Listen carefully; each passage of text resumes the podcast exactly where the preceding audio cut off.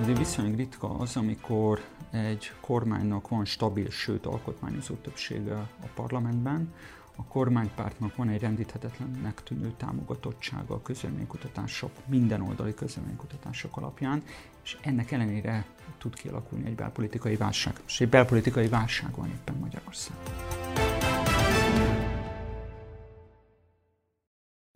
Tisztelettel köszöntöm Önöket az Index.hu és az ATV közös podcastjét látják konkrétan Rónai Egonnal. Mai vendégem jogász végzettségű, ügyvédként dolgozik most is, de korábban megváltozott a politika világában, az LMP alapítója, elnöke, frakcióvezetője, és ez mind múlt idő, csak az ügyvédi lét a jelen idő. Sifer András. Jó napot kívánok. kívánok, örülök, hogy itt van. Ellenzéki körökben felmerült a neve, mint lehetséges és akár konszenzusos köztársasági elnök jelölt.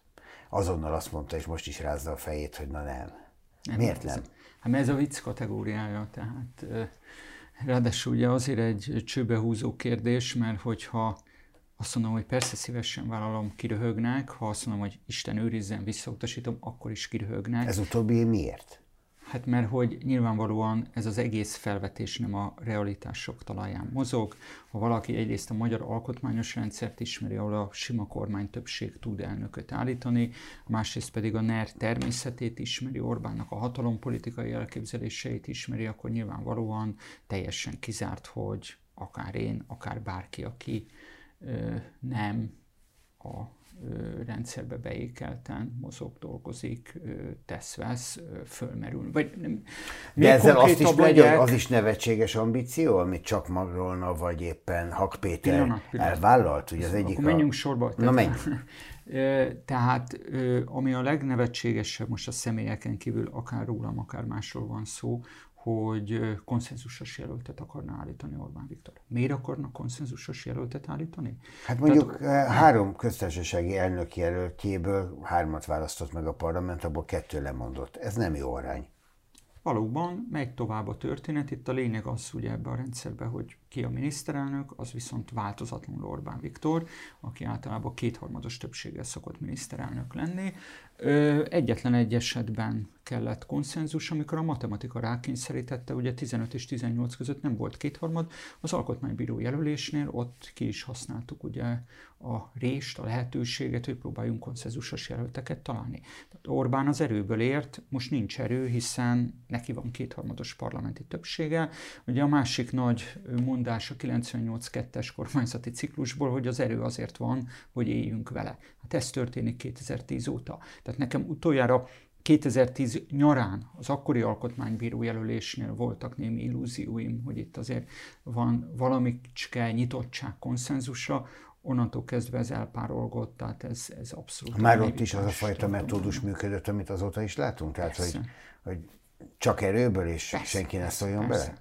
Mert hogy van, aki azon gondolkozik most, és hát ez önmagában nem lenne egy rossz ötlet, hogy mert az ellenzék azt követeli, hogy legyen közvetlen a köztársasági mm. elnök választás, és erről is majd érdemes mm. lesz úgyis szót váltanunk. Ez most az a helyzet lenne Orbán Viktor számára egy ilyen bukás után, egy ilyen nehéz politikai helyzetben, mint önben talán most a kormányzás van, amikor azt mondhatná, hogy úgyis többségem van, úgyis azt fogják megszavazni, akit én állítok, de milyen erős gesztus lenne, tessék, állítsatok ti is, állítok én is egy jelöltet, a szavazói többség úgyis mellém áll. Ebben van logika, amit mond. De nem véletlen, hogy Orbán Viktor azon kevesek közé tartozik, aki ebben a kérdésben teljesen konzekvens 1989 óta. Igaz, hogy 89-ben a liberális demagógiának volt ő is a fogja, tehát hogy a közvetlen elnökválasztás az erős elnöki rendszert jelent, ami egy marhasság. Nézzük meg Szlovákiát, Ausztriát, Szlovéniát, gyakorlatilag bármelyik szomszédos országot, Romániát leszámítva Bulgáriát, tehát a közvetlen elnökválasztás nem jelent erős köztársasági elnököt, sőt, Hát a hatásköröket nem ez szabályozza. Pontosan, tehát ez egy marhaság, viszont ahhoz, hogy a regulatív hatalmiák, ez a nem csak a köztársasági elnök Nagy-Britanniában is, vagy a skandináv ö, királyságokban, a, az uralkodó is a regulatív hatalmi ágat jelenti, vagy ugye monarchiában a hagyomány teremti az uralkodót, ö, Egyébként pedig a közvetlen népi felhatalmazás tud egy olyan erkölcsi erőt delegálni, úgymond a regulatív hatalmi ághoz, hogy ez pontosan ezeket a regulatív vészelhárító funkcióit hatékonyan be tudja tölteni. Na de, vissza az eredeti kérdéshez. Persze, logikus a felvetése, hogy egy ilyen malőr és a második malőr után akkor Orbán Viktor azt mondja, hogy oké, okay, legyen közvetlen köztársasági elnök választás, de aki ezt komolyan feltételezi, az tényleg a NER lényegével, vagy Orbán hatalom felfogásának a lényegével nincsen tisztában. És akkor rögtön meg is érkeztünk oda, hogy ugye Novák Katalinnak végül is miért kellett menni. Hiszen a habonyművek vagy a rogánművek simán segít, ö, siethetett volna a megmentésére is az elnök asszonynak az első egy-két napban, láthatóan nem kívánták. Nem kívántak, vagy nem tudták? Mm, nyilván sokba került, tehát ha elkezdik menteni, ez nyilván sokba került volna, de nekem úgy tűnt, hogy osztottak, szoroztak, és miközben a Fidesznek nagyon nem jött jól, tehát mindenféle összesküvés elméletet megelőzően nagyon nem jött jól ez a botrány. Itt az van, hogy Novák Katalin az utóbbi hónapokban kezdett, hogy úgy mondjam, önálló életre kelni. Akár külpolitikai mozgását, ha nézzük, akár a kastélytörvényt, ha nézzük, vagy éppen amikor a pedagógus tiltakozásoknál ő azért finoman nemet mondott arra, hogy ez kizárólag a brüsszeli pénzektől függene már, mint a pedagógus bérfejlesztés. Magyarországnak tudnia kell és, és itt, ér, és itt érkez, így van, Igen. és itt érkezünk meg, hogy miért elképzelhetetlen, hogy Orbán belemenjen egy közvetlen, ez alaptörvénymódosítás kell, alaptörvénymódosításról. Hát az ügyben nagy vonalúak szoktunk van, lenni így van. az országban. Azért, mert egy közvetlenül legitimált fideszes politikus az alkalmasint nagyobb veszélyt jelent Orbán hatalmára, mint például egy közvetlenül legitimált budapesti főpolgármester. Fejére nőne? Pontosan. Tehát Novák Katalin aki egyébként nem közvetlenül legitimált, hanem a fideszes többség akaratából van ott a retinákba beégett fülbevalójával, ezzel együtt látható, hogy önjáróvá vált. Tehát nem ő az egyetlen ilyen a Novák, rendszerben. Novák Katalin elhitte? Szerintem igen, és hát itt én azt látom, hogy Orbán komoly kockázatot vállalt 21 karácsonyán, amikor Novákot úgymond idézőjelben rossz magyarsággal bejelölte, hiszen az összes többi akkor felmerült, vagy most komolyan felmerülő név, tehát Navracsics, Trócsányi és Stumpf esetében, miközben mindegyikkel volt konfliktusa Orbánnak, ezek az emberek mind Áder János, ugye, ezek az emberek mind, hogy úgy mondjam, harcban kipróbált harc edzett, és a Fidesz különböző grádicsait végigjárt emberek. Pontosan tudja Orbán Viktor, hogy melyiknél mire számíthat. Ráadásul korban, vagy hogy úgy mondjam, hozzáillő, vagy éppen nála idősebb személyekről van szó. Novák Katalint úgy jelölte Orbán Viktor, és ez egy nagy kockázat volt. Nyilván Novák jelölése egy apró elem, de, de elem volt a földindulásszerű 22. április 3 sikerbe egyébként. Tehát tudta Novákon keresztül a bázisát valamelyes szélesíteni a Fidesznek, illetve lágyítani ezt a, hogy úgy mondjam, nagyon macsó harcias arcélt, amit Jön sok gyerekes család, eddig is a családokért küzdött, de, és végre egy nő. De Novák Katalin Orbán Viktor valójában soha nem látta harci helyzetben, kampányhelyzetben. Persze ott volt a Fidesz listán, meg volt Fidesz alelnök, de nem volt önkormányzati képviselő, nem nyert OLVK-t, nem járta végig a párt grádi tanácsait, egy évig volt miniszter különböző konfliktusos zónákba, igazából őt nem kellett bevetni, kipróbálni. Ez egy komoly kockázat, és komoly kockázat az is, hogy lényegesen fiatalabb, mint a miniszterelnök és a régi harcos társai. Tehát, hogyha Novák Katalin végig szolgál két ciklust, 55 évesen jön ki a Sándor palotából. Hát ma Orbán Viktor öregebb ennél. Miért ne lehetnének Novák Katalinnak önálló politikai ambíciói? Tehát én ezért gondolom azt, hogy nem sietett nagyon nem sietett a, a Karmelita Sándor Palota megmentésére, előző hét, mondjuk kettszerdán, de a másik, hogy azért se lesz közvetlen köztársasági elnök választás, mert bárki is, és Fideszes, mert valóban igaza van a kérdésbe rejtett felvetése, hogy ezzel a média arzenállal végül is miért lehetne bevállalni, úgyis a Fidesz nyer. Csak azt lehetne mondani, na ugye ez a demokrácia, ezt kértétek. Hogyne, persze.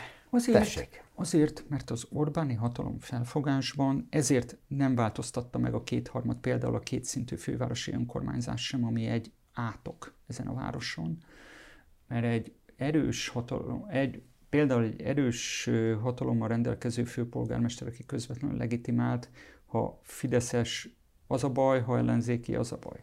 Egy köztársasági elnök, aki viszont szemben a főpolgármesterrel mindig szinte megszakítás nélkül 90 óta a legnépszerűbb politikus, akkor is, hogyha nincs erős hatás, vagy pont azért, mert nincsen uh-huh. erős hatásköre, és Fideszes, hát erre mondom azt önnek, hogy ez tulajdonképpen még egy picivel nagyobb probléma, mint hogyha egy ellenzéki lenne a közvetlenül megválasztott köztársasági elnök. Értem a logikát, de közben meg van egy teljesen legitim vita arról is, hogy jobb vagy rosszabb az a rendszer, ami most van, vagy ami lehetne egy közvetlen Hát nekem ebbe szilárd a véleményem, én 89-ben is életemben először akkor élhettem a választójogom, majd 89 novemberében. Én akkor is a közvetlen elnök választás mellett voltam. Én elmentem 90 júliusában a királyféle népszavazásra, és pedig alig mentek el. Én mindig a közvetlen elnök választás pártján álltam.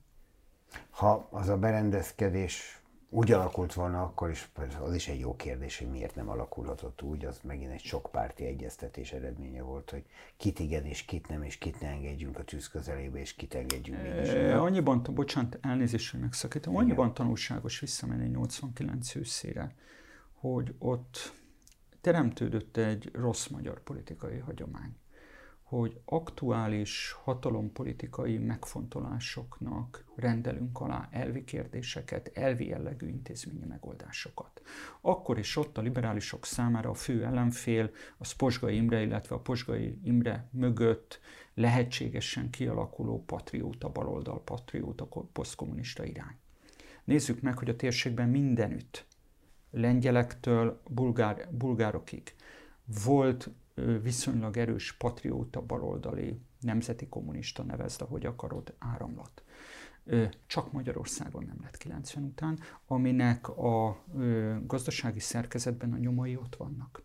Egyik európai ország sem annyira kiszolgáltatott, mint Magyarország de akkor ott egy pillanatnyi cél érdekébe, tehát hogy posgait és a posgai mögött vélő, vélt áramlatot kiszorítsák a térből, kreáltak egy demagógiát, hogy a közvetlen elnökválasztás az miért sérti a liberális demokráciát. Ráadásul ugye a képviselőket meg a kormányt voltak éppen áttételesen már megválasztottuk, úgyis hát akkor miért ne választassanak ők köztársasági elnököt, ezzel is minket képviselnek. Igen, csak Ez ugye... akkor egy illúzió volt.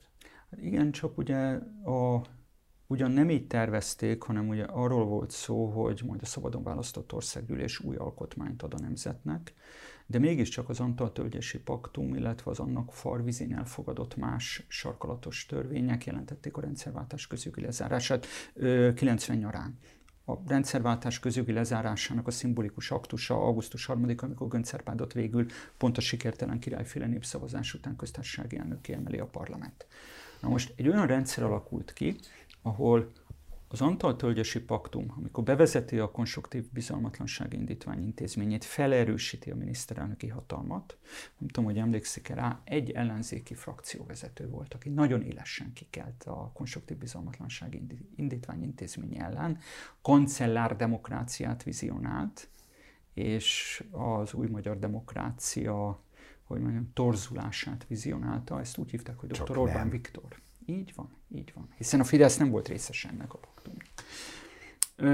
De kialakult egy olyan rendszer, nem 2010-ben, 90 nyarán, ahol gyakorlatilag a miniszterelnök megbuktathatatlan, tovább megyek, a miniszterelnöki hatalommal szemben egyetlen érdemi ellensúly létezett a magyar rendszerben, ez az alkotmánybíróság. Nem véletlen, hogy a NER a legnagyobb csapást a jogállamra 2010. október-novemberében mérte, amikor az alkotmánybíróságot, hogy úgy mondjam, lefokozta. Na de ez azt is jól leírja, hogy a NER, ha így fogalmazunk, mennyire élesen látta azt, hogy milyen veszélyek leselkedhetnek rá a közjogi berendezkedés, a gyakorlat, a parlamenti demokrácia és hasonló területek felől. Egy dologra nem számított, ilyen baklövésekre, mint aminek most is a szemtanúi vagyunk, amikor a dolog nem egy politikai aktus, hanem egy etikai, társadalmi kérdés. Hát erre két dolgot tudok mondani, de mindennek előtt azért azt úgy feljegyezném, nem tudom, ma még nem tudom, lehet, hogy holnap okosabb leszek, fene se tudja, hogy ebből mi következik. Ezért viszonylag ritka az, amikor egy kormánynak van stabil, sőt alkotmányozó többsége a parlamentben, a kormánypártnak van egy rendíthetetlennek tűnő támogatottsága a közvéleménykutatások, minden oldali közvéleménykutatások alapján, és ennek ellenére tud kialakulni egy belpolitikai válság. És egy belpolitikai válság van éppen Magyarországon. Na de vissza a felvetéséhez. Az egyik, hogy Orbán Viktor 2013-ban mondja nekem, hogy a, ma a világon azok az országok sikeresek, ahol személyközpontú irányítás van, Valamiért akkor ő az Egyesült Államokat is ide sorolta, meg persze Oroszországot, Kínát, szemben az, az intézményelvű uh-huh. rendszerekkel, amilyen az Európai Unió. Na most egy, dolog, egy dologban bizonyosan téved a miniszterelnök, hogy amennyire hatékonynak tűnik a személyközpontú irányítás, amit ő őszintén hisz, hogy ez a hatékony, ez védi meg a nemzetet, meg persze az ő hatalmát, csat, A kettő ugyanaz. Hogyne persze természetesen. Ez egyben iszonyatosan sérülékenyé is teszi a rendszert. Tehát azt látjuk, hogy van egy köztársasági elnök asszony, aki hibázik egyet, ráadásul már korábban kezd önjáróvá válni. De van egy egybankelnök is. Kiderül, hogy hiába a kétharmados többség emelte érre a kuria elnökét és az országos bírósági hivatal elnökét, ez a két ember élesen összekülönbözik. Szégyenletes módon a sajtóban jelenik meg, hogy miket vaktosnak egymás fejéhez. Folytathatjuk a sort úgymond fideszes alkotmánybírók kőkeményen szembe mentek az Orbán rezsimnek a különböző hatalompolitikai húzásaival. Például Stumpf István. Tehát csak azt szeretném ezzel jelezni, hogy a személyközpontú rendszernek az a gyengéje, hogy a sze- egyes személyek, most itt nem csak a fő vezérre gondolok, a miniszterelnökre, az egyes kiválasztott személyeknek a intaktságán, lojalitásán, belső morális meggyőződésén, különböző személyes körülményen, napestig sorolhatjuk a különféle személyes attribútumokat, túlságosan is sok múlik. Tehát ott, ahol az intézményi megoldások háttérbe vannak szorítva, és az informális utak, az informális megoldások, a formális utakat, az intézményi megoldásokat rendszer szinten előzik, ott ö, egészen ö, apró banánhéjokon az egész rendszer elcsúszhat. A... Ezt látjuk akkor, amikor mondjuk arról beszélgetünk, hogy hogy került Balogh Zoltán hát pontosan erre, erre szeretnék utalni, a köztársasági illetve, kiáró Illetve itt még egy kockázatot a Fidesz a saját hatalma alá elhelyezett. Menjünk vissza 2021-be, 2021 júniusa. A pedofil ellenes fellépésből a Fidesz kreált egy politikai terméket, amit ráadásul meglehetősen alávaló módon egyrészt fölhasznált az ellenzék gyalulására, de mindezt úgy tette, hogy a 2021-es úgymond úgynevezett gyermekvédelmi törvény, de rendkívül cinikusnak tartom az egész elnevezést, hiszen maga a gyermekvédelmi rendszer az ö, málik szét. Az elmúlt 14 évben is de ebbe beletette egy múl, úgy tűnt, hogy ezt a javaslatot mindenki el fogja fogadni. Hát nehogy már az ellenzék is elfogadja, épp akkor indult ugye az ellenzéki előválasztás, kezdődött a kampány, tehát a 22-es választásra való rákészülés, nehogy már az ellenzék ezt elfogadja, beletettek pár olyan betétet, ami nyilvánvalóan homofób. Tehát az, hogy egy jogállamban, az emberi méltóság tiszteletén alapuló alkotmányos demokráciában, normaszövegben különböztetni homoszexuális viselkedést a nem homoszexuálistól, ez nyilvánvalóan megengedhetetlen, diszkrimináció, elfogadhatatlan, és a többi. Tehát még egyszer, az, hogy a gyerekek szexualizálása ellen a törvényhozás 21 nyarán fölkívánt lépni, ezt ma is, akkor is helyesnek tartom, tartottam. Az Egyébként már a népszavazás szövegében, tehát ami a választással egyidejűleg lett ugye megtartva, Igen. ott már mellőzték a homofób kitételt, de a norma szövegben benne volt. Nyilvánvaló volt, azért volt benne, hogy az ellenzék még véletlenül se szavazhassa meg. És onnantól kezdve lehet az ellenzéket is, meg homoszexuális honfitársainkat is pedofilozni. Meg is történt most az első hogy... napokban is, és amikor a köztársasági elnöki palotából elkezdtek jönni a hírek, az első reflexek a megmondó embereknél azok voltak, hogy ezt pont a pedofil törvényt meg nem szavazó Igen, ellenzék csak... hozza ki. Aztán kiderült, hogy ez nem tartható ez az álláspont, mert ennél sokkal mélyebb a válság. Csak ugye ennek a 21-es rendkívül aljas törvénymódosításnak a farvizén egy politikai kár már érte a Fideszt 21 novemberében, évvégén, a Szájer botrány, ahol én rendkívül sajnáltam, sajnálom Szájer Józsefet, ennek az áldozata lett, de ezek az ügyek azért tudtak nagyot ütni a Fidesz. Ő ott áldozat lett? Vagy nem, az nem is, bocsánat, az nem 21, az 20 vége 20 volt. vége volt, de áldozat, áldozat volt, áldozat volt, persze. Hát azért nagyon meg lett hurcolva Szájer József, aki egyébként egy kitűnő koponya. De hát ez két különböző dolog, hogy egy tehetséges nem, ember, meg, és hogy hogy mászik a, hogy... a csatornán lefelé. Hát ez két külön ügy, ez egy nagyon, nagyon adta magát igen, az a helyzet. csak Szájer József egy szabálysértést követett el a szabálysértést követel akár csak egy EP képviselő. Így meg kell hurcolni, így meg kell alázni, és különösen árulkodó volt, hogy, olyan, hogy ö, a Fidesz ellenes oldal az internet pöcegödreibe vírtigli, törölmetszett homofób gyalászkodásokkal sújtotta Szájer Józsefet. Vissza. Azzal, hogy a Fidesz először is ráült a homofób vasútra, majd 21 nyarán a pedofil ellenes törvényből, ahelyett, hogy egy nemzeti közmegegyezésé tette volna. Szerintem ez lett volna helyes. Tehát ebben szerintem épérzékű embernek nincs vitája senkivel. Ehelyett egy politikai terméket faragott az ellenzék lemészárolására, sőt tovább megyek, nem csak az ellenzék lemészárolására, arra is, hogy úgymond Brüsszellel enne, eznek kapcsán is harcot. Egy újabb konfliktus lehessen most itt ez egy, ez egy irdatlan kockázatrendszer szempontjából. Na de minden ilyen, Gyakorlatilag nem? célkeresztet tett föl a NER-re Orbán. Mert innentől kezdve, ha a NER-ben bármi olyan történik, amire alappal alap nélkül, itt nem a, már régen nem a valóság számít, hanem a látszatok. Azt lehet mondani, hogy a NER pedofilokat menti, most ez történt, annak pusztító hatása.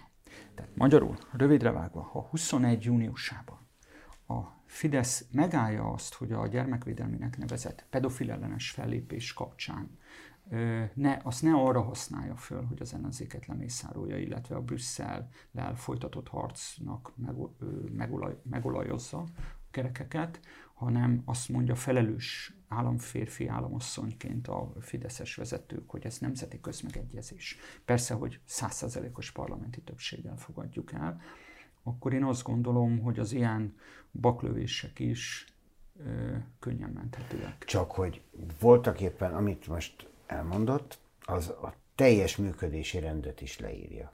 Tehát megint nem, csak, nem csak ez az ügy ilyen, hanem az összes többi ügy is ennyire ki van hegyezve, a jóságos kormányzat, aki megold, vagy amely megold, és a bűnös és a ellenzék, és Persze. a gonosz Brüsszel. Hogyne, csak, e, bocsánat. Itt az lett talán elkalkulálva, hogy ez egy társadalmilag sokkal élesebb kérdés, egy társadalmilag sokkal e, szelektívebb helyzet, mint mondjuk arról beszélgetni, hogy a trafik törvény hogy alakult, és így tovább, és így tovább. Bocsánat, ez nem elkalkulálva lett?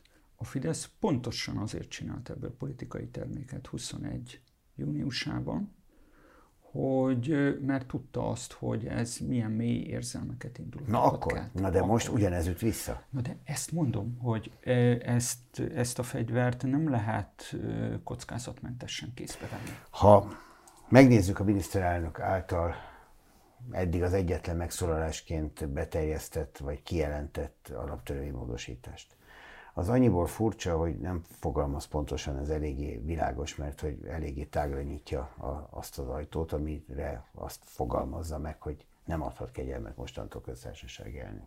Ugyanakkor egy pánikszerű kapkodás is látszik benne, ahol olyan mondatokat fogalmaz meg abban a néhány másodperces TikTok videóban, az is jellemző, egy TikTok videóból értesülünk erről, a miniszterelnök, amit nem szokás miniszterelnöké mondani, hogy hogyan vágná miszlikbe és aprítaná fel az elkövetőket.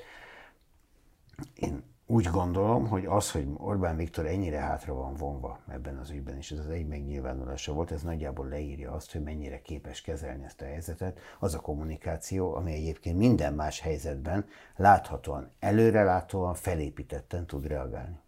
És visszatérve az első, elő, a legelső kérdésére, pontosan azért teljesen irreális konszenzusos jelöltet elképzelni, meg, meg konszenzus ö, ö, kényszert feltételezni, holott a matematika ezt nem kényszeríti rá a Fideszre, mert lételeme a, a dolgoknak az erőből való megoldása, csak pont itt üt vissza ilyen éles helyzetekben, hogyha a Fidesz bizonyos esetekben hajlandó lenne a konszenzusra, például a pedofil ellenes fellépést eleve úgy kezelni, hogy ez egy konszenzusos téma jó érzésű emberek között, akkor azt gondolom, hogy nem lenne most ez az egész botrány. De a 13. alaptörvény módosításra visszatérve, én azt gondolom, hogy ez egy otromba lépés, kétszeresen is. Az egyik, független attól, hogy Novák Katalinnak a kegyelmi döntéséről mit gondolunk, ugye azért nehéz kérdés, még mindig nem tudjuk pontosan, hogy csak találgatás van, hogy mi járhatott elnök asszony fejében. Menjünk sorba. Amikor a NER kezdetén, 2010. október 26-án az Alkotmánybíróság a főhatalom számára, kormányfő számára kedvezőtlen döntést hozott, hogyan reagált az alkotmányozó többség?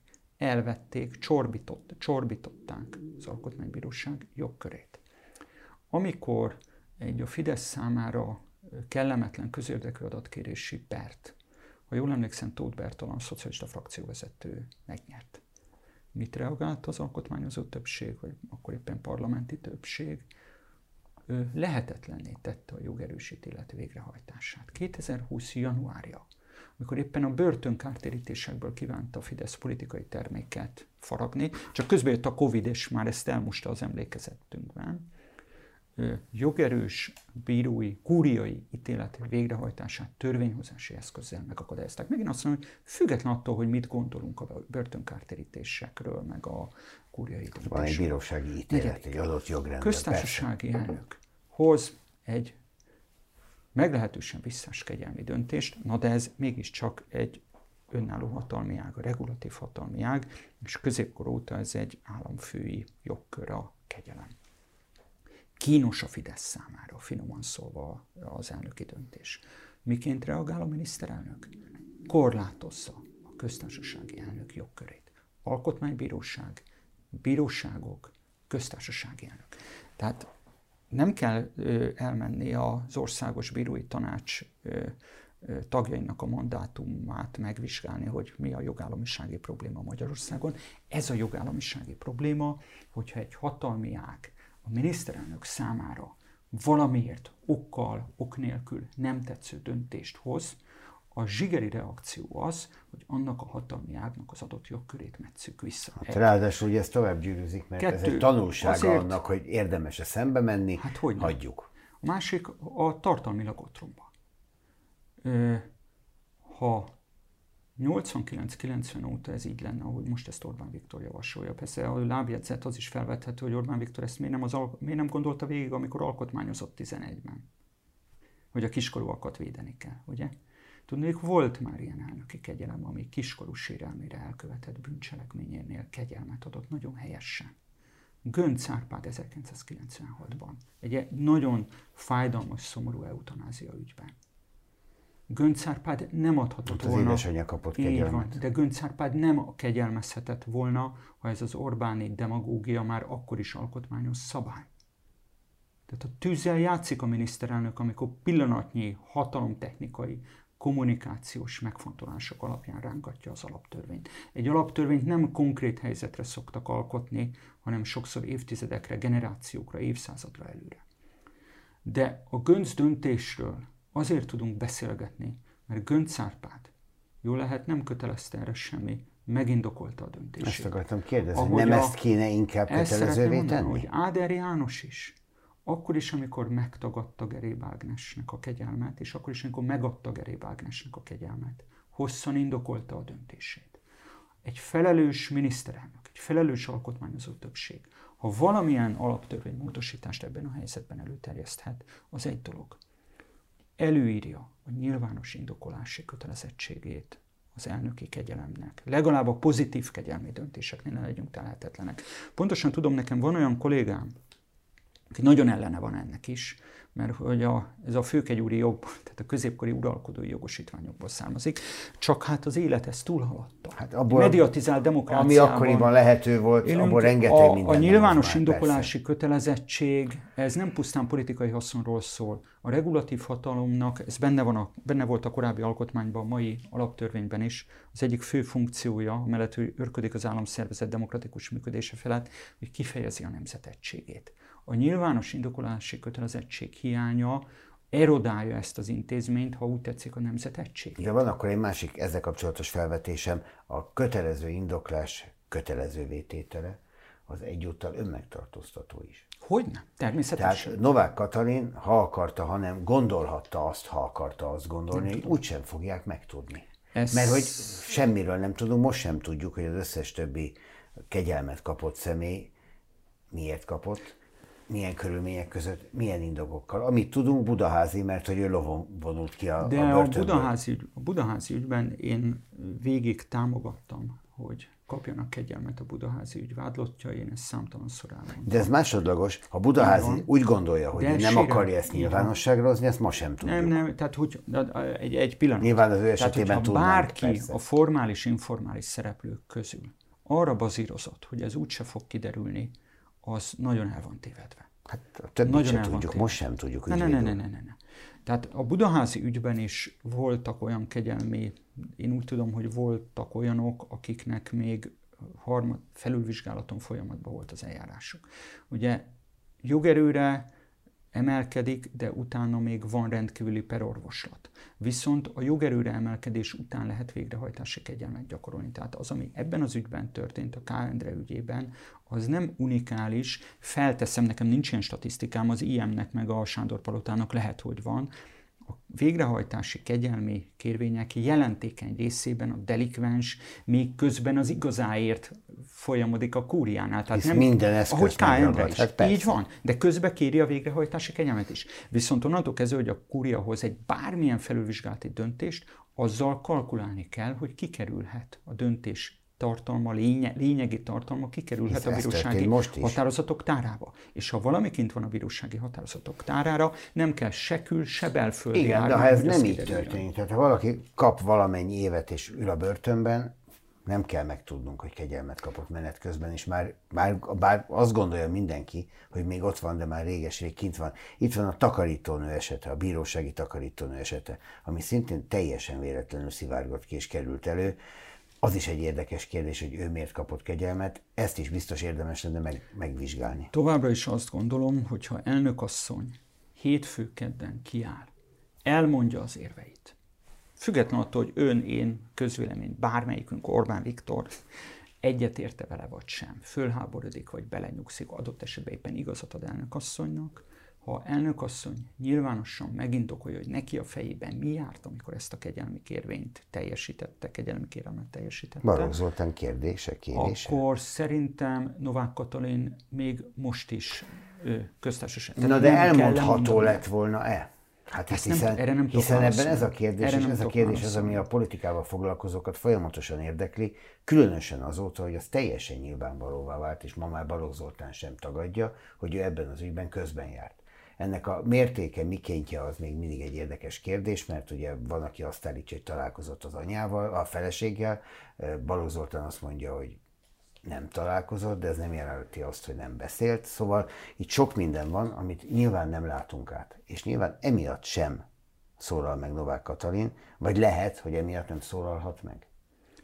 Ez már csak találgatás.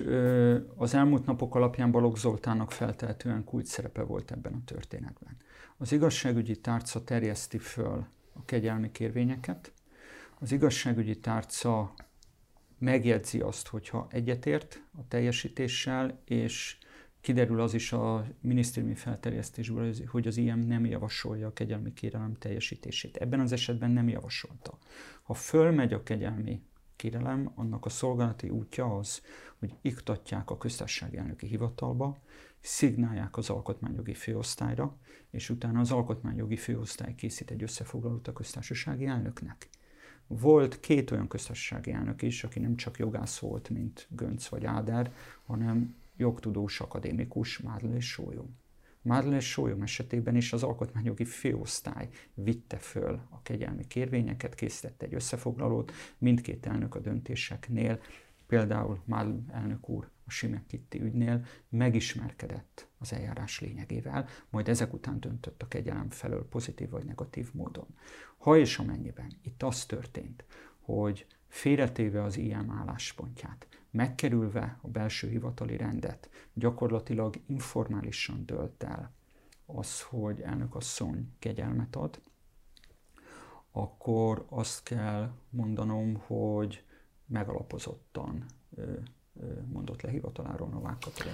De ez jelenleg, ez jelenleg találgatás, ha ez nem így történt, akkor is azt gondolom, hogy elnökasszony súlyos hibát követett el azzal, hogy nem indokolta meg azonnal részletesen, nem a saját bőrementése érdekében, hanem a hivatala tekintélye érdekében Na ezt akarom nem kérdezni. indokolta meg Mennyit vesztett az ország? Ez talán furcsa kérdés, de mennyit vesztett az ország azzal, hogy Novák Katalin lemondott? És nem Novák Katalin személye által mennyit vesztettünk, hanem a köztársasági elnöki hivatal másodszor szenved ilyen csorbát egy évtizeden belül. Hát azért a tisztesség úgy kívánja, hogy Novák Katalin személyét se kerüljük meg, mert miközben mindannyiunknak a retinájába égtek ezek a narancsszínű fülbevalók, és ugye úgy volt elkönyvelve, hogy ő Orbán bábja lesz. Ezt mondtam itt a beszélgetésünk elején, hogy Orbán nagyot kockázatot egyébként, hogy egy fiatal, dinamikus, de harcban igazából ki nem próbált szemét jelölt. Hamar kiderült, hogy azért Novák Katalinnak vannak önálló ambíciói, sőt van egészen unikális szerepfelfogása, egy ilyen szinte influencer elnökké vált, és azért azt kell mondjam, hogy például az a rendkívül bátor küldetés, aminek a részleteiről természetszerűleg még nem tudhatunk semmit, amit ő Kiev és Vatikán város között végbevitt tavaly, azt a történelem fogja megmérni, hogy az mennyiben volt egyébként egy nagyon hősies és a béke irányába, a fegyvernyugvás irányába mutató cselekedet. Én ennyiben sajnálom egyébként Novák Katalinnak a bukását, de valóban a, a, az igazi tét az az elnöki intézménynek a tekintélye. És teljesen mindegy, hogy gyenge, vagy erős, vagy középerős a köztársasági elnöki tisztség, az államfői tisztség, egy uralkodói tisztség mondjuk Nagy-Britanniában. A nemzet egysége szempontjából az államfői hivatalnak kulcs szerepe van. Lehet röhögni Novák Katalint, Novák Katalin bukásán, lehet azt mondani, hogy tulajdonképpen meg is lehetne szüntetni az elnöki intézményt, és mindenféle ötletekkel lehet előjönni, meg hadoválni jobbra-balra. Az a helyzet, és hogy ez idáig jutott, nyilvánvalóan a nagy többségnek nagy felelőssége van, hogy ott, ahol már igazából intézményesen nagyon van a nemzeti egységnek, ott nagyon hamar bekövetkezhet a széthullás. Orbán Viktor nevezi ki, még hogyha jogilag nem is, az elmúlt három köztársasági elnököt, Schmidt Pált, Áder János, Novák Katalint, kettő belebukik. Mi magyarázza azt, hogy Orbán Viktor, miközben azt szokták mondani, hogy a káder politikában brilliáns módon teljesít, játszik az emberekkel, helyezgeti őket a saktáblán, ezekben csődöt mondott. Hát megint az első, kérd, első kérdéshez tudok visszakanyarodni. Itt a nemzetegységét kifejező pozícióról van szó. Orbán Viktor harci logikája viszont az egységet feltételező konszenzust nem ismeri. Aki nincs velünk, az nincs. Ez a NER hatalom filozófiája. Márpedig bármilyen nagyot nyert a Fidesz például legutóbb, hát akkor is van a sohangon nagyjából két millió olyan választópolgár, aki kifejezetten a Fidesz ellen szavazott. Egy 8 millió körüli politikai közösségről beszélünk már, mint választópolgári közösségről. Tehát a választóknak több mint egy harmada a Fidesz ellen szavazott.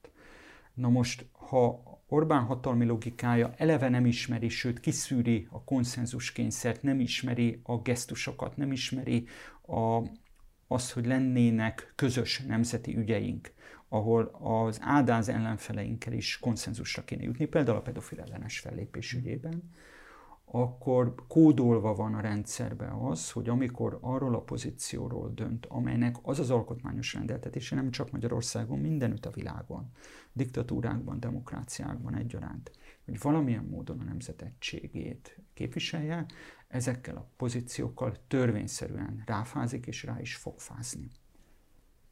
Azért, mert csak olyanokban tud a saját rendszerének korlátai miatt gondolkozni, akik elsősorban hűségesek? Ez nem és, ilyen egyszerű. És másodszorban önállóak és a nemzet egésze számára nyújtanak valamit? Persze, hogy ne, ebben van igazság, de ez nem ilyen egyszerű.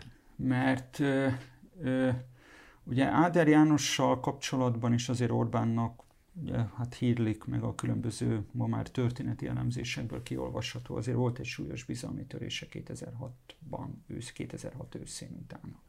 Novák Katalin esetében... Ott volt egy pillanatnyi belső Hogy ne, és Orbán Viktor Tízben sem akarta Áder Jánost, valójában 12-ben sem akarta, meg én azt gondolom, hogy ő 16-17-ben is meg akarta úszni Áder második elnökségét. Ha az a kérdés, hogy Áder második ciklusában miért volt ilyen megengedhetetlenül passzív, arra válasz itt keresendő. Mert hogy a belső hűség, lojalitás a kezdő Fidesz gárdában mindent felülír. Még az elnöki esküt is megengedem. De Novák Katalin esetében meg ő 19-re lapot húzott. Mert persze a fülbevaló alapján gondolhatja nagy érdemű, hogy hát ez Orbán Viktor leghűségesebb embere. Na de Orbán Viktor azért egy tapasztalt róka, és neki ő pontosan tudnia kellett azt, hogy milyen kockázat van egy ki nem próbált, fiatal, dinamikus, új arcot, új szerepet megjeleníteni képes köztársasági elnökben, úgy, hogy a pozíció mindig a legnépszerűbb politikusi pozíció.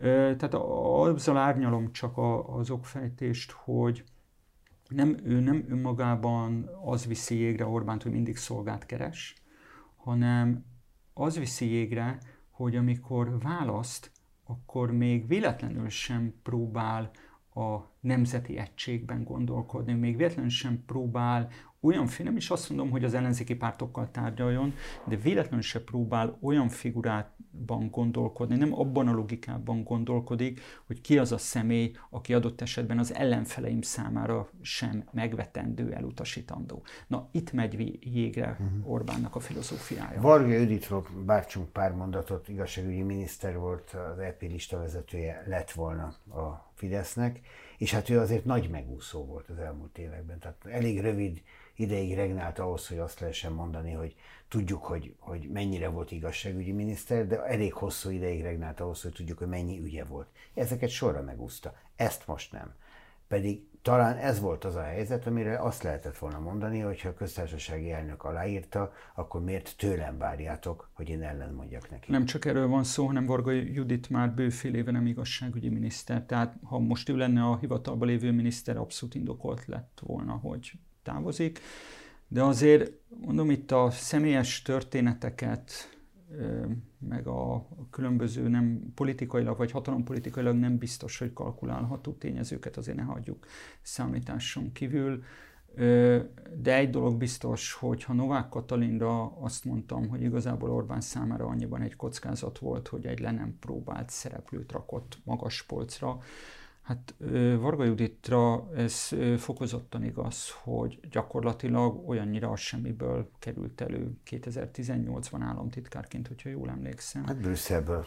De tanár, tehát nem volt haza. politikus. Nem volt Igen. politikus. Tehát azért az, akinek semmiféle, se soha nem ment ki korábban a választók közé, akár egy önkormányzati mandátumért talpalni nem volt részese párton belüli, vagy például a Fidelitáson, tehát az ifjúsági szervezeten belüli küzdelmeknek. Nem volt ott frakcióvitákon, ha vannak, és a többi, és a többi.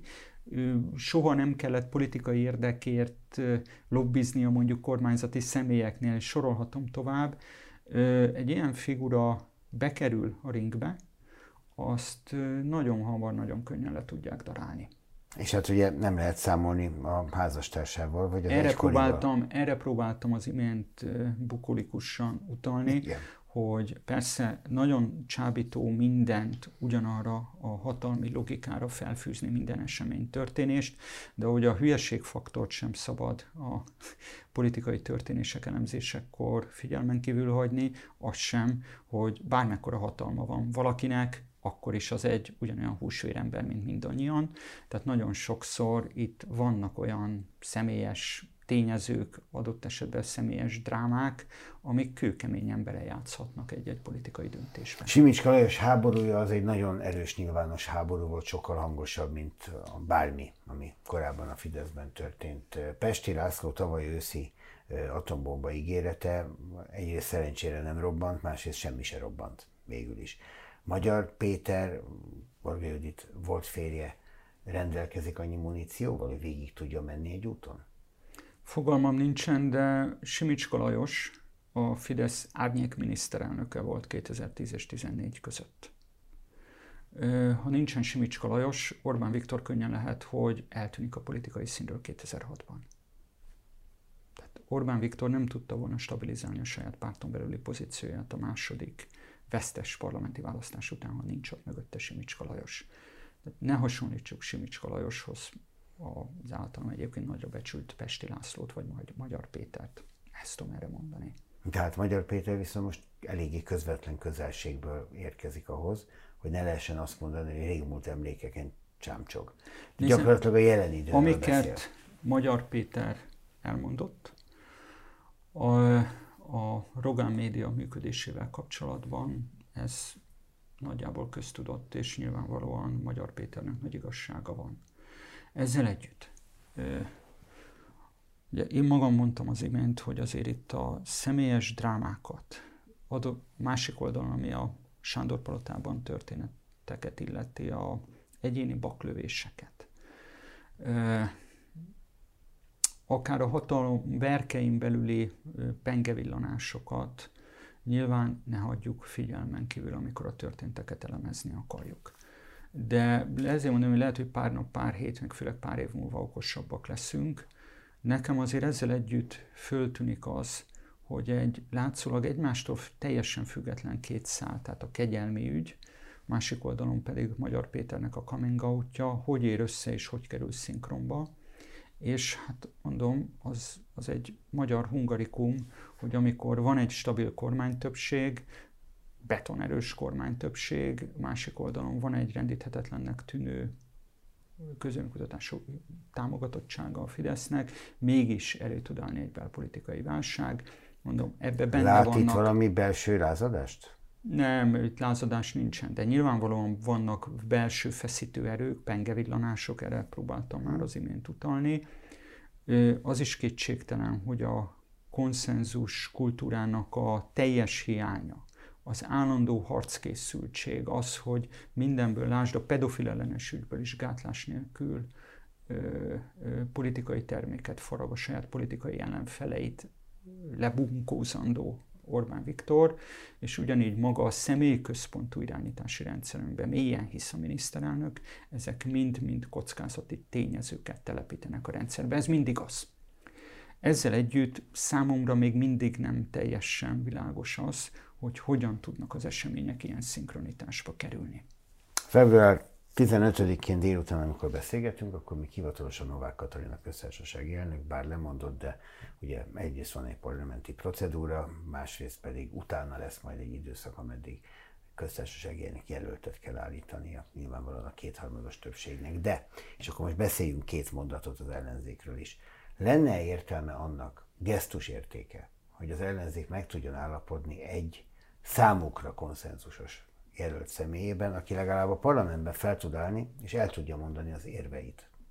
Hát tekintettel arra, hogy a, az ellenzék jelöltjének ez kiderült 17-ben és 22-ben is, semmi esélye nincsen a narancsos úthengerrel szemben, illetve Orbán hatalom filozófiájával szemben, hogy az erő azért van, hogy éljünk vele. Ugyanakkor részben az ellenzéki pártok között konszenzus, vagy ilyen közös fellépésnek az elvi alapja most a mi hazánk és a mi hazánk melletti ellenzéki tömbre gondolok eleve kizárt, de ráadásul a összefogós ellenzéken belül is most éppen az a trend, hogy mindegyik próbál önálló életre kelni az LP e választás előtt. Miután ha nincs esélye se így, se úgy az ellenzéki jelöltnek, teljesen logikus az, hogy mindegyik ellenzéki párt próbál megnevezni egy szemét, még a 40 aláírás összegyűjtésére sincs így esélyük, hiszen egy képviselő csak egy szemét ajánlhat az alkotmányos rendszabályok szerint. Én azt gondolom, hogy teljesen racionális az ellenzéki pártoknak a mozgása ebben a tekintetben. Tehát nem kellene összeállniuk egy ha összeállnak, ha összeállnak, mit nyernek vele? Hát ugye Ugyanúgy emlékezetes le... Majtényi László jelölti mi, beszéde a parlamentben. Jó, és mit kapitalizált ebből az ellenzék? Hát ha így vesszük, akkor az elmúlt, Semmit. Az elmúlt 13 Semmit, de még egy, hogy 17-ben, hát így van, de 17-ben ráadásul még így is azért lehetett érveket találni emögé, Egyébként ott is a Jobbik ennek nem volt része most a Mi Hazánkról, elképzelhetetlen, hogy beálljon mondjuk a Momentum DK mellé. De Mi Hazánk nélkül meg lenne a 40 aláírás, hogyha a többiek De beállnak. Persze. csak azt akarom mondani, hogy ott távol voltunk választás, relatíve távol voltunk választástól. Most viszont benne vagyunk gyakorlatilag már egy olyan választási kampányban, amelyik merőben más logikára épül, mint a parlamenti, tehát nincs összefogáskényszer. Mm. 19-ben is az LP választás egy helyosztó volt az összefogós ellenzéki pártok között. Most egy ilyen helyosztó, arányos választási versenybe vagyunk benne, egyáltalán nem kárhoztathatók az ellenzéki pártok, hogy mindenki a maga módján, a saját magát szeretné ebben a krízisben megmutatni. Tehát amikor semmi esélyünk nem volt arra, hogy jelölteket állítsunk, akkor is bent én, amikor frakcióvezető voltam, állítottunk jelöltet. Tízben egy úrfelmutatásként megpróbáltunk aláírásokat gyűjteni Sólyom László mellett, 16-an ennyien voltunk az LNP-be, alá is írtuk, a mai napig fönt van a sikertelen kezdeményezésünk a parlament honlapján. Amikor a Fidesznek kétharmada volt, akkor is törekedtem arra, hogy próbáljunk megnevezni alkotmánybírákat. Egy-egy ilyen gesztus egy még oly kicsi ellenzéki párt részéről is azt mutatja a választók felé, hogy nincsenek egyedül, mármint az a kicsi ellenzéki párt, tud kompetenciát mutatni, tud kormányképességet mutatni, és még egyet, fel tudja mutatni azt, hogy vannak nála körülötte olyan, vagy számára elfogadható olyan személyek, akik szemben az Orbáni logikával túl tudnak nyúlni tömbökön. Szerintem nagyjából a megnevezett személyek ilyenek, ezt akár még Kaltenbach Jenőről is el lehet mondani, bár ő az, aki leginkább kötődik a jelölő szervezethez, betöltött független közjogi pozíció. Az ön egykori lmp és Hak Péter? Hát ez egy elég érdekes házasság idézőjelben, de hát Hak Péter is egy nagy tisztelője vagyok Hak Péternek, egy kiváló koponya. Ő úgy volt annak idején SZDSZ-es, hogy közben a konzervatív nézeteivel mindig kilógott a liberális főáramból. Számomra a legszimpatikusabb jelölt viszont az a Csat Magdolna, akinek a gazdaságpolitikai írásait nagy élvezettel olvasom, ugyanúgy, mint Artner Anna Máriáét, és Csat Magdolna nagy kritikusa az egész ö, akkumulátor nagyhatalmi lázálomnak, ö, harcos képviselője a tudás alapú gazdaságnak, közben viszont rendíthetetlenül irogat kormányközeli folyóiratokba. Azért sem emelem őt ki, mert még Csat Magdolna esetén egy halovány reményt esélyt, egy-két százaléknyi esélyt még látok is arra, hogy esetleg a Fidesz, fideszesek vagy a Fidesz döntéshozó fejében is megfordul. Hogy megtetszik az ötlet esetleg. Bár ugye, ha a mi hazánkat ellenzékként kezeljük, Hát erről, ellenzéki erről frakció. zajlanak a viták. Ellenzéki frakció. Eh, akkor ez is egy furcsa döntés lenne kiindulva abból, amit az előbb mondott, hogy Orbán Viktor és a konszenzus keresés az két különböző történet. Ez így van, én azért mondom, hogy egy-két százalék, mert alapvetően olyan szemét fog Orbán Viktor jelölni, aki az ő csapatában focizik. Számít még, tudom, ez a gömbjóslás kategóriája további lemondásokra, újabb figurák betámadására és kényszerű távozására? Nézzel, hogyha most Balogh Zoltánra céloz. Például. Én biztos, hogy ezt a kérdést meg fogom kerülni, mert miután én nem tartozom semmiféle felekezethez, az, hogy különböző egyházak élén, különböző egyházakban mi zajlik, én erről nem szeretnék véleményt nyilvánítani, ez annak az egyháznak, annak a felekezetnek a belügye. Ez egy egyházi kérdés, hogy Balogh Zoltánnak mennie kell? Tudom, jogilag igen, jogilag igen. Bocsánat, ez nem csak ez egy erkölcsi kérdés is, hogyha én nem vagyok református, milyen alapon szólok bele abba, hogy mi van a református egyházban az, hogy a politikai közéletből Balogh Zoltánnak távoznia kéne, az már csak azért is ildomos volna, mert Magyarország egy szekuláris köztársaság, tehát főpapok még, még influencer szerepet se töltsenek be a politikai közéletbe. Rogán Antal téma lett, megérintheti az ügy? Hát Rogán Antal bukásáról ilyen wishful thinkingként már sokszor írtak hosszas értekezéseket, tanulmányokat, viszont láthatóan Rogán Antal nélkülözhetetlen láncszem a gépezetben. Változatlanul azt mondja, hogy önnek nincsen semmiféle politikai ambíciója? hogy a nyavajában lenne egy többpárti parlamentáris demokráciában politikai ambícióhoz ö, csapat kéne, ilyen csapat körülöttem nincs, vagy mögöttem nem áll. Sifer András, köszönöm szépen köszönöm a beszélgetést. Szépen. Köszönjük a figyelmet, jövünk egy hét múlva egy újabb beszélgetéssel, ez volt a konkrétan Róna Jegonnal. Viszontlátásra!